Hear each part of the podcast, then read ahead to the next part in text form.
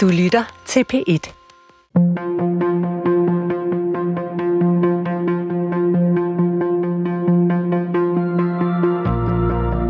Kan vi lære noget af en 2000 år gammel bog? Vi moderne mennesker mener, at vi er frigjorte fra fortidens overtro og tankemønstre. Men kan vi overhovedet forstå os selv og det samfund, vi lever i, hvis ikke vi forstår Bibelen? Journalist Lauke Hendriksen læser de hellige skrifter for første gang, og han spørger, hvad vi egentlig kan bruge dem til i dag. Han har bedt forfatter Christian Litt, der mener, at Bibelen er verdens vigtigste bog, om at komme med bud på fortællinger, der gør os til dem, vi er.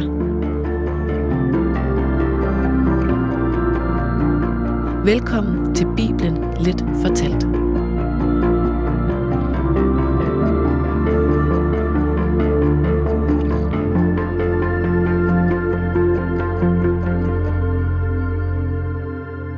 De sidste tider. Jeg vil gerne starte med et spørgsmål. Ja. Christian, havde Jesus været en god spindoktor i dag? Altså, han døde jo efter at have praktiseret i tre år, så det tror jeg, Nej. tror jeg egentlig ikke, okay. han havde. øhm, Hvor strategisk har han været, lad mig sige det sådan? I, ikke sådan i forhold til hans egen øh, nej, nej. velbevarende, men, men for hans øh, tanker. Mm. Jeg tror faktisk ikke, han har været særlig strategisk. Altså den Jesus, der end er, hvem end han var, og så videre, og så videre. For så vidt jeg kan se, så, så har vi at gøre med en mand, der vidderligt er overbevist om, at han står et sted, hvor verden skal til at forandres, og at han fortæller os, hvorfor. Og, som vi og har talte... været totalt overbevist om, at jorden går under. Det, det er jo det, vi så ser i, den her, i dagens tekst. Altså, ja. vi, vi ser simpelthen en mand, der, der forklarer os, at det hele er ved at ske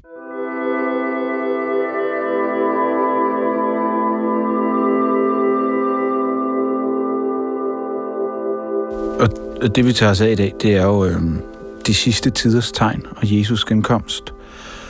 Og på det tidspunkt, så er Jesus og hans disciple, de er kommet ind i Jerusalem og ind på tempelpladsen. Og, og da det er her, så disciplen, de beundrer de her store templer. Men Jesus, han ser på bygningerne, og så siger han, ser du disse mægtige bygninger, der skal ikke lade sten på sten tilbage, men alt skal brydes ned. Og så spørger de jo så, hvornår skal det ske? Og så går Jesus i gang med at snakke om dommedag og om hans egen genkomst.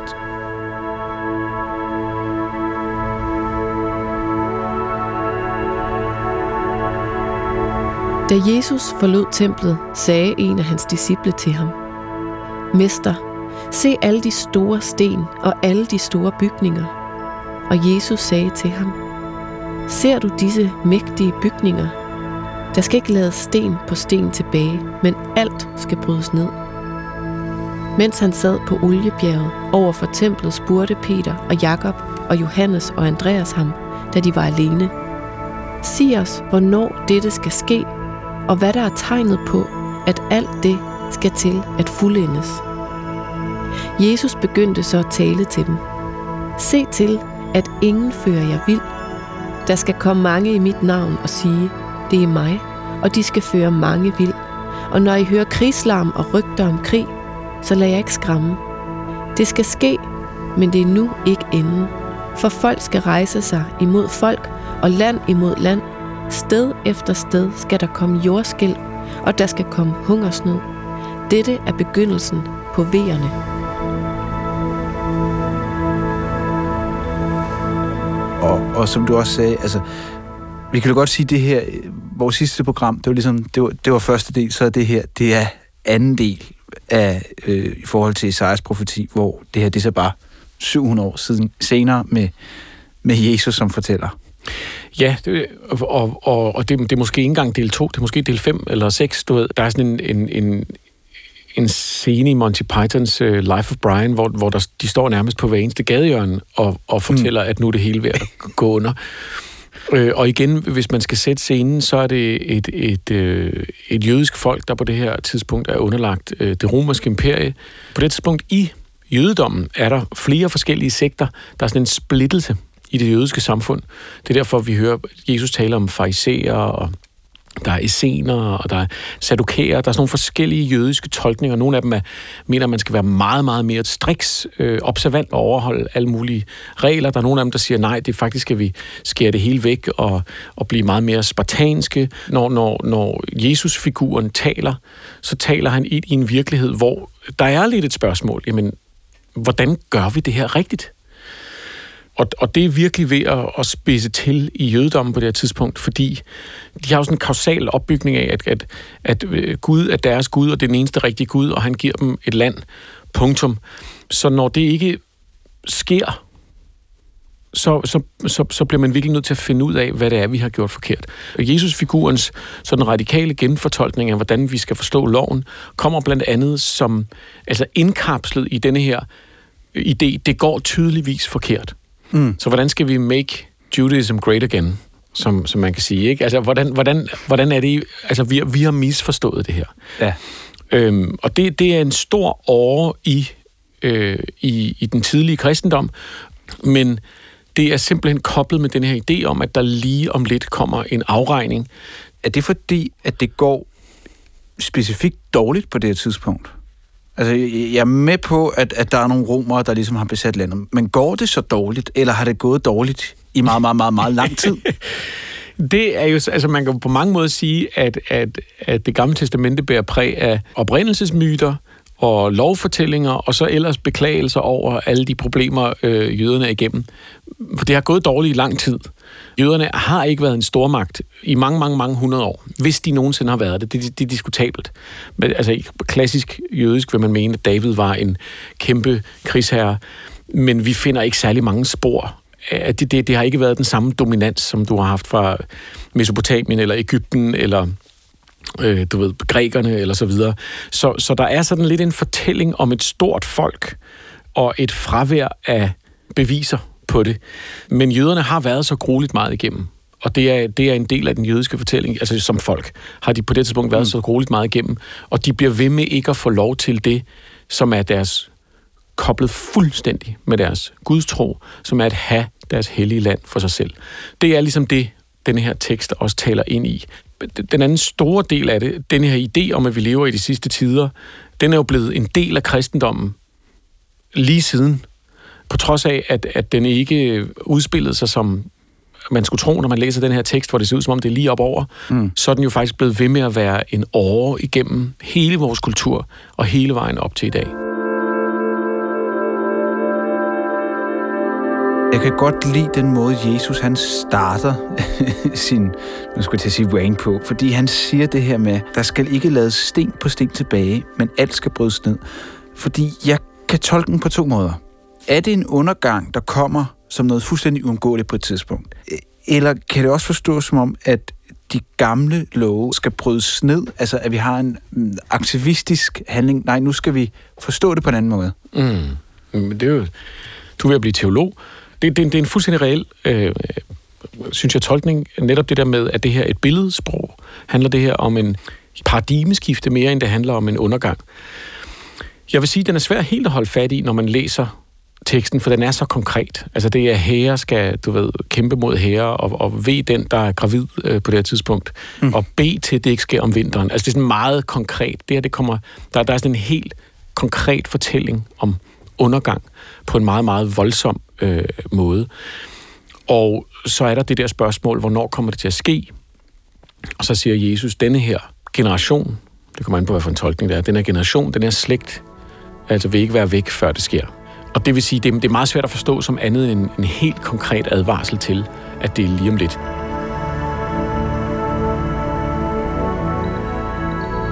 Når I ser ødelæggelsens vederstyggelighed stå, hvor han ikke bør stå, den, der læser dette, skal mærke sig det.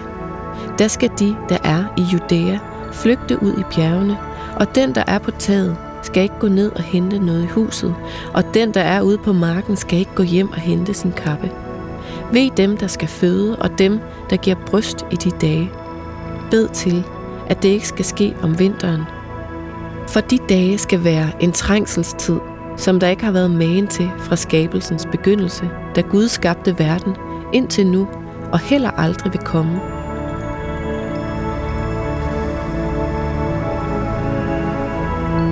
Men i de dage efter denne trængsel skal solen formørkes, og månen ikke skinne, og stjernerne falde ned fra himlen, og kræfterne i himlen rystes.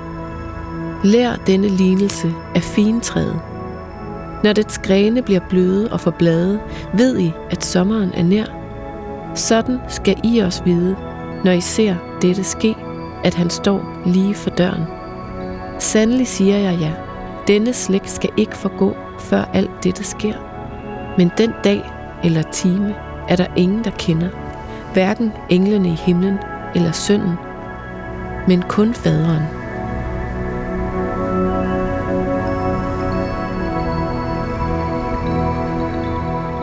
Der er de her kendte linjer om, at, at man, man, man skal være på vagt hele tiden. Øhm, fordi det kan være når som helst. Tag jer i agt, hold jer vågne, for I ved ikke, hvornår tiden er inde. Det er ligesom med en mand, der skulle rejse til udlandet. Han forlod sit hus og gav sine tjenere fuldmagt, hver enkelt sin opgave, og dørvogteren pålagde han at våge. Våg derfor, for I ved ikke, hvornår husets herre kommer, om det bliver om aftenen, eller ved midnat, eller ved hanegal, eller ved daggry. Lad ham ikke finde jer sovende, når han pludselig kommer. Hvad jeg siger til jer, siger jeg til alle. Våg.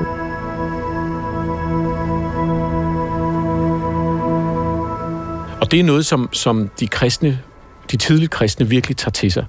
Altså Paulus øh, taler om, at, at han og de menigheder, han taler til, de vil opleve det. De vil opleve, at Jesus kommer. At det vil være, mens vi er her. Dem er os, der stadig lever på det tidspunkt. Altså os. Og hvor må det egentlig være hårdt? Helt vildt. Det, det synes jeg jo er en virkelig indgående pointe i forhold til, hvordan det overhovedet lykkedes at lancere og jeg tror ikke, der er nogen, der sad og tænkte, udtænkte, men hvordan det overhovedet lykkedes at lancere en så hæftig tolkning af, af virkeligheden, gentolkning af, hvordan vi skulle forstå verden. Den der troende fornemmelse af undergang har været meget, meget, meget relevant. Det er jo også der, vi ser øh, alle mulige andre kulte, som sjovt nok er sprunget ud af vores kultur. Dommedagskulte rundt omkring, om det er Jonestown, eller det er Heaven's Gate, eller hvad det er. Det der med, at når folk har en forventning om, at der vil ske en forandring, som er så voldsom, så kan man faktisk øh, implementere nogle meget, meget vilde idéer. Men, men det var derfor, jeg spurgte i starten, om Jesus egentlig var en god strateg. Mm. Som sagt, jeg tror egentlig, man skal forstå ham i en kontekst, hvor det her var noget, man gik rundt og, og, og var overbevist om. Men man kan stille spørgsmål, om han var omgivet af gode spindoktorer. Ja, okay. og, og så sker der jo det, at øh, til alles overraskelse, at verden ikke går under. Man skal huske, at de første Jesus-kulte, de første kristne, hvis man skal kalde dem det på det tidspunkt, det, det ord findes ikke rigtigt, de har jo ikke kirker og, og menigheder og, og traditioner, fordi de regner med, at det sker lige om lidt, så de mødes i stuer, de mødes i huse rundt omkring, og ligesom vi kender fra Paulus, så, så har de her, øh, øh, dem vi nu vil kalde præster, de har, de har vandret rundt fra sted til sted. Fordi hvis du lever i en undergangstid, så er det ikke varige institutioner, du prøver at, opbygge. Og så sker der det, at kristendommen spreder sig øh, med ret stor succes. Og der, der sker jo det, som, som, som Jesus tilsyneladende siger i den her tekst, at de skal blive forfulgt, og de skal blive skældt ud, og de skal blive hadet på grund af hans navn.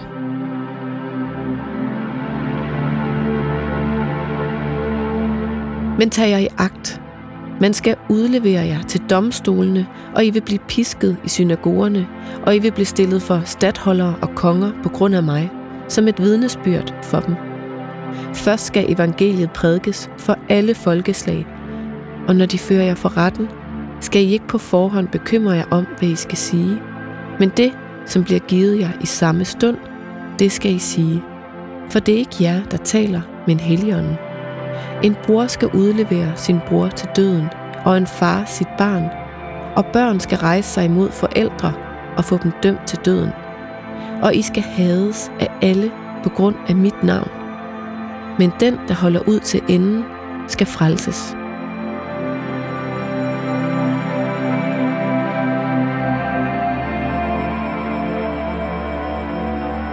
Ideen om, at Jesus siger til et folk, at, at de skal komme til at opleve helt utrolig meget modgang, fordi de er kristne, er også en meget belejlig sætning til et folk, som, som oplever helt utrolig meget modgang, øh, i tiden lige efter. Ikke? Jo, men helt, helt klart. Altså, jeg, jeg, jeg tænker at det, det er utroligt godt set som religion. At, Ja. at, og så samtidig lige love dem, at det bliver godt på et ja. ukendt tidspunkt, men I skal igennem lidelse i ukendt tid. Der, hvor jeg for eksempel tror, at den sætning er jeg lidt mistænksom for, og det er selvfølgelig ren spekulation, men jeg tror, tror, tror samtidig, at Jesus har troet på, at verden går under, det er, at jeg tror ikke, Jesus var i gang med at starte en religion.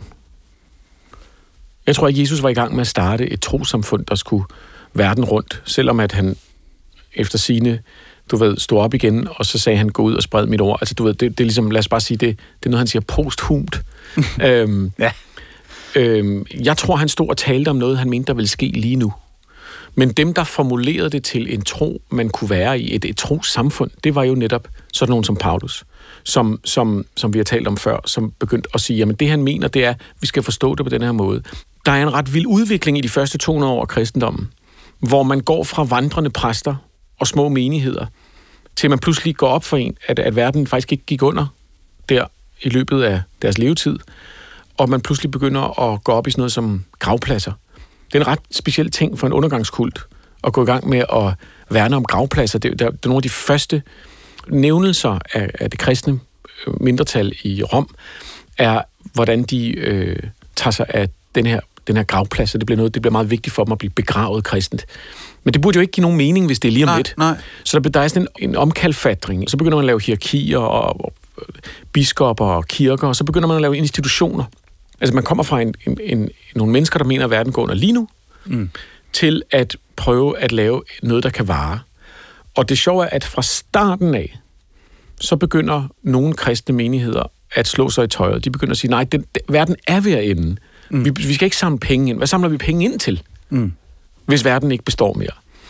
Og der får vi kernen i noget af det, som vi ser resten af kristendommen helt op til i dag. Det er en balancegang mellem store institutioner, der varer, som, som kan indeholde samfund og ritualer, og, og så denne her hele tiden idé om, at vi lever i de sidste tider, som ligger i os alle sammen.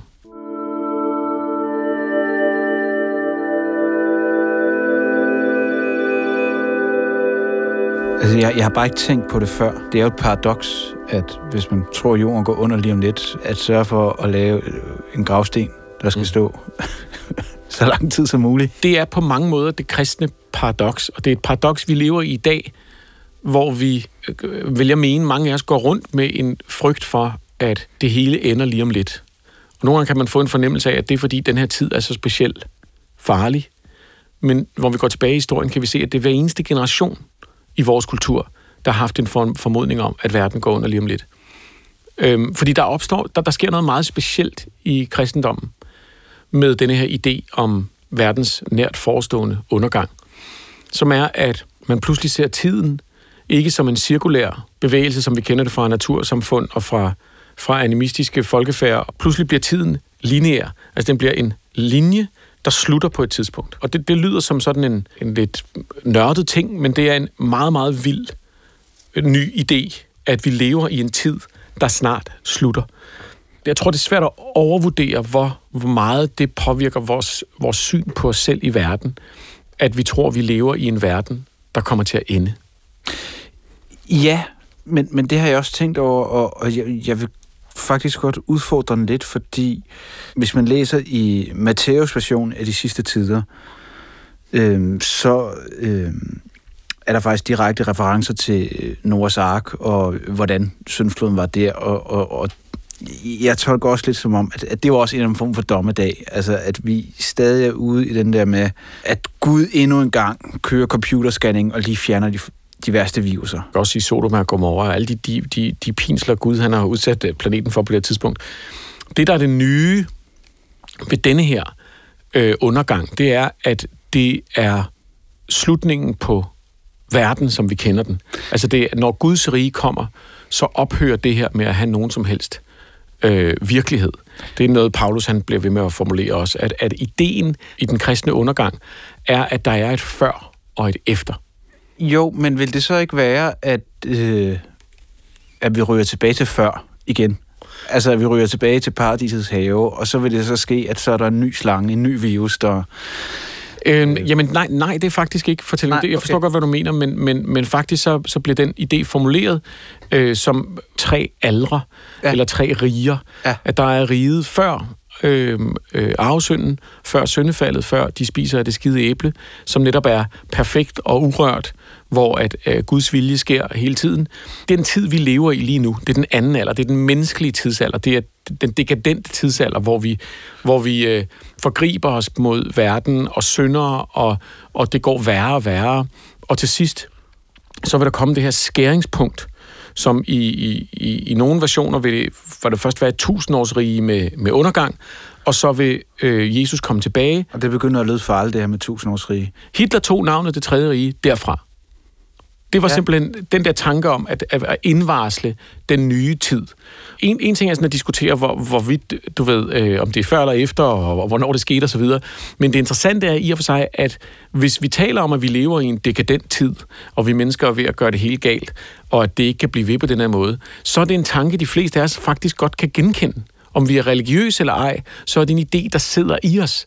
Der er en amerikansk sociolog, som, som tog rundt og holdt en foredrag omkring øh, øh, levealderen i verden, som, som indtil for cirka 200 år siden, der blev mennesker omkring 45 år gamle. Og så i løbet af de sidste 200 år, så er levealderen begyndt at stige helt utrolig meget. Så har han vist en graf frem med en levealder over de mange sidste 1000 år, der, der ligger på 45, og så i de her sidste år, der er den begyndt at stige. Så det er sådan en, en hockeygraf der går direkte hen, og så går den bare pludselig opad.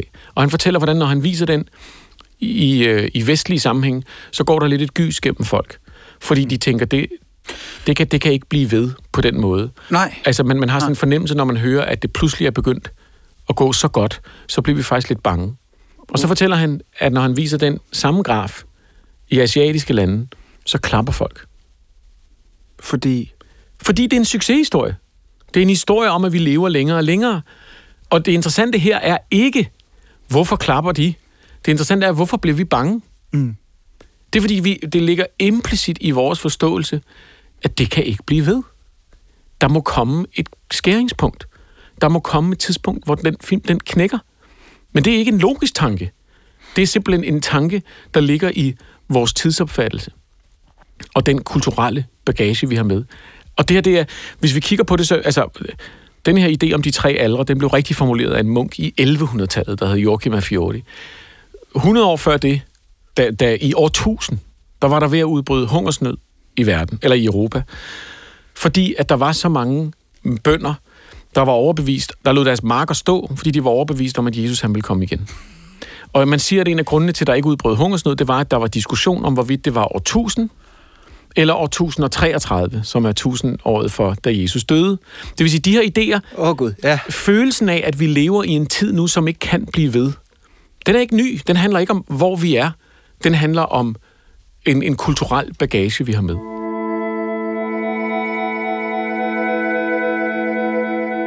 Altså modsat nordisk mytologi, der er det en cirkulær, altså Ragnarok er en, en cirkel, så starter vi forfra, ikke?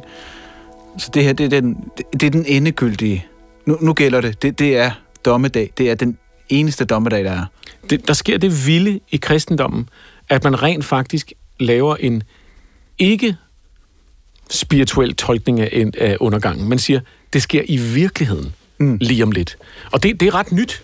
Det, det, det er for eksempel værd at blive mærke i, at vores kultur har mange flere undergangskulte, end andre kulturer har det der, hvor man siger, åh, nu er der nogen, der har taget livet af sig et eller andet sted, eller nu er nogen, der, der, der går i døden for det ene eller det andet. Det er noget unikt for kristen kultur, også i muslimsk kultur, fordi den udspringer ja, ud af den ja. samme idé. Men der er den her idé om, at hvornår indvarsler vi den, de sidste tider? Og vi har masser af eksempler gennem historien på, på øh, kristne øh, sekter, der mener, at det er nu, og så er der kommet en eller anden profet, der har læst teksten igen, og nu har han fortolket den på den rigtige måde, og det er faktisk om 50 år, eller det er om to år, eller det er om, du ved, så videre, så videre, så videre. Og det er, det er ikke, vi, vi, man tænker, om det er sådan noget, der er, men det er værd at bide mærke i, at det er altså noget, der er i vores kultur. Altså nu så vi det med, kan du huske, i 2012 var der en, en fortælling om den Maya-kalenderen, som mm. skulle ende. Mm. Øhm, der var nok ikke så mange Mayaer, der gik rundt og var bange for det, det var noget, der i, den, i vores del af verden blev tolket ind i den her samme fortælling. Det er den samme ting, der kommer ind, når vi snakker om sådan noget som krig, eller vi snakker om sådan noget som klima, eller vi snakker om sådan noget som kunstig intelligens, eller øh, forbrugerismen, eller computer og øh, teknologiske fremskridt. Vi, vi, vi har en implicit fortælling, som er, at vi er på vej mod et eller andet sted, hvor det knækker over, hvor det faktisk ikke kan blive ved. Og, og, og, og det er ikke sådan, jeg siger, at tingene ikke kan knække over, at, at vores samfund ikke kan gå under, at det hele ikke kan gå galt. Det er egentlig ikke det, jeg siger. Jeg siger, at vi har nærmest en forventning om, at det må det på et tidspunkt. Det er nærmest som om, at hvis vi nu er helt ærlige, og vi taler om det, så handler, håber vi bare, at det ikke sker i vores levetid, og vi kan blive ved så lang tid som muligt. Jamen, den kører jo fuldstændig i dag, altså, hvor ja. man siger, er det i vores levetid, eller igen, eller er det den næste, men, men det er en af de to agtige, ikke? Vi kan godt lide at tro, at vi lever i en tid nu, der er mere speciel ja, og mere ja. unik og mere øh, vi siger, at den er hurtigere, eller den er mere fragmenteret, eller den er mere et eller andet. Og, og, og, og mens det på en eller anden måde, hvis man sådan helt nøgternt er rigtigt, den her tid ligner ikke nogen anden tid, så kan jeg fortælle dig, at 1880'erne lignede ikke nogen anden tid. Nej. Og det gjorde 1750'erne heller ikke. Nej, nej. Og så videre, og så videre. Og, og dengang udtrykte de de samme ja. følelser. De udtrykte følelsen af, at det, der var nyt nu, det var, en, det var ikke bare spændende, det var også en trussel, og at måske så vil verden ikke kunne bestå.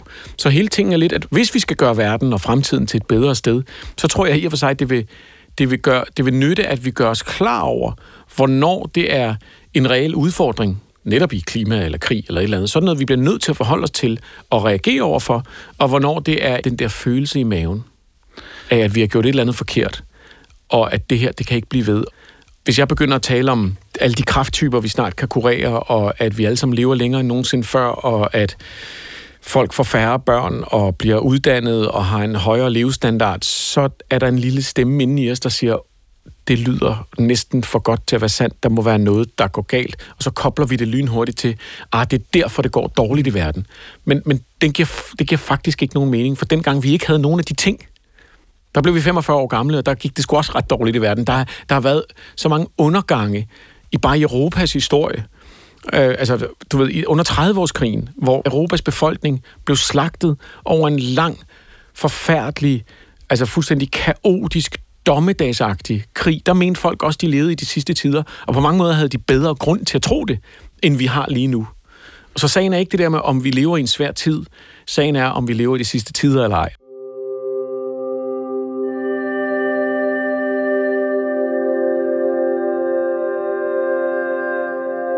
Altså, jeg, jeg kan ikke lade være med at tro, at det har en indvirkning, at det ligger så, så meget som en åre op igennem vores idehistorie. Og hvis man tvivler på det, hvis man siger, nej, det var noget, de troede lige efter øh, Jesus blev korsfæstet, og det kom vi væk fra, så vil jeg henlede opmærksomheden til de altså utallige undersamfund, vi har haft i vores kultur, der har ment, at nu er det altså nu. Der er en amerikansk sociolog, der hedder Michael Barkun, der taler om, at den retorik, vi har, den apokalyptiske retorik, den er blevet overtaget i et sekulært, ikke-religiøst samfund. Den måde, vi for eksempel taler om sådan noget som teknologisk sammenbrud, krig og miljø, han kalder det den, den sekulære apokalypsetænkning. At vi simpelthen stadig taler om, at vi mennesker har syndet, og det går under. Han taler om, at vi har forgrebet os og at nu øh, øh, bliver vi straffet. Han taler om, at, at vi lever forkert, og derfor så må det på et tidspunkt gå galt. At den måde at tænke på, altså den der kausale ting mellem vores synd og verdens undergang, selvom at de fleste mennesker i vores del af verden ikke vil bekende sig til den religiøse tanke, så ligger den idé stadig fuldstændig fundamentalt i den måde, vi taler om verdens nyheder på.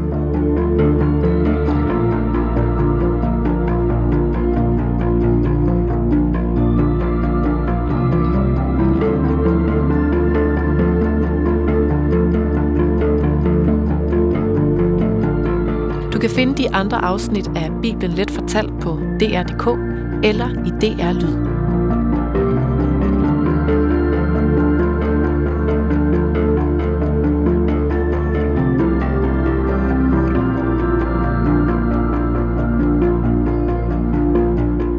Bibelen Let Fortalt er produceret af Munk Studios for DR. Det er tilrettelagt og klippet af Christian Let og Lauke Hendriksen. Redaktør er Hanne Butz Jørgensen og mit navn er Karen Stroop.